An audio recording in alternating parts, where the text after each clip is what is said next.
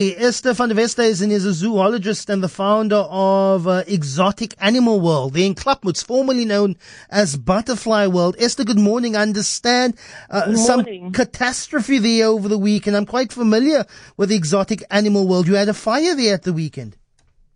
Yes, Lester. On Sunday morning, very early, one of my employees um, arrived and found that um, our animal care center's kitchen was on fire. Mm, no. Um, he phoned a manager, which, in we contacted the fire brigade. They were there fairly soon and contained the fire, but the kitchen and some stores and was destroyed, which was uh, it's terrible news for us. Uh, so no real enclosures uh, where uh, animals uh, resides. The the lemurs and the parrots in one section. The, the No. So so the animals unscathed by the fire.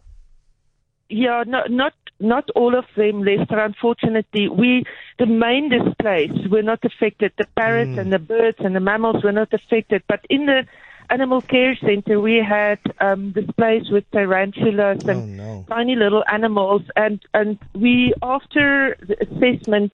Um, we found that, that many of them succumbed to Oh, no. uh, smoke inhalation. So we are quite traumatized, and, and some of my keepers were in tears and very sad uh, for the loss of the animals. Um, uh, but we, all our birds are fine. Um, you know, it, it, it, the fire was pretty much contained.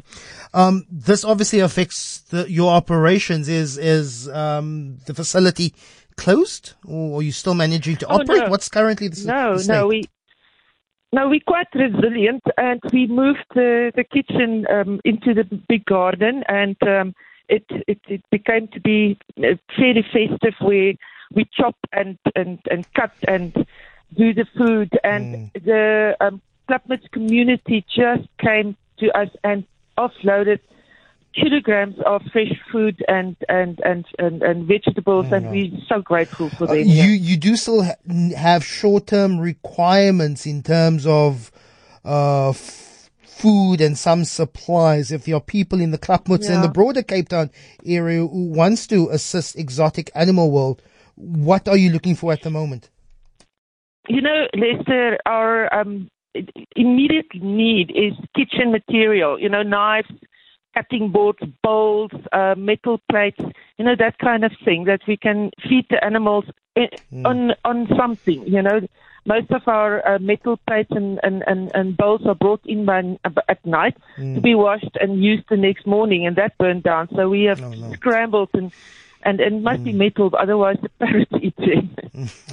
And, but but but you but you but you will be operating soon. Is that Yes. the case? Okay. No, we are operating fully. It's just uh, um, that one section are cordoned Okay. off, but all the other displays are still visible Okay. and people are welcome to come. We don't want people to stop coming because we need the income, obviously, for, for animal food and care. Esther van der Westhuizen, zoologist found at Exotic Animal World. You can just give them a quick Google. They're in Klapmuts Road. You'll find a number and there's a way you can assist them if you can. But two minutes past seven.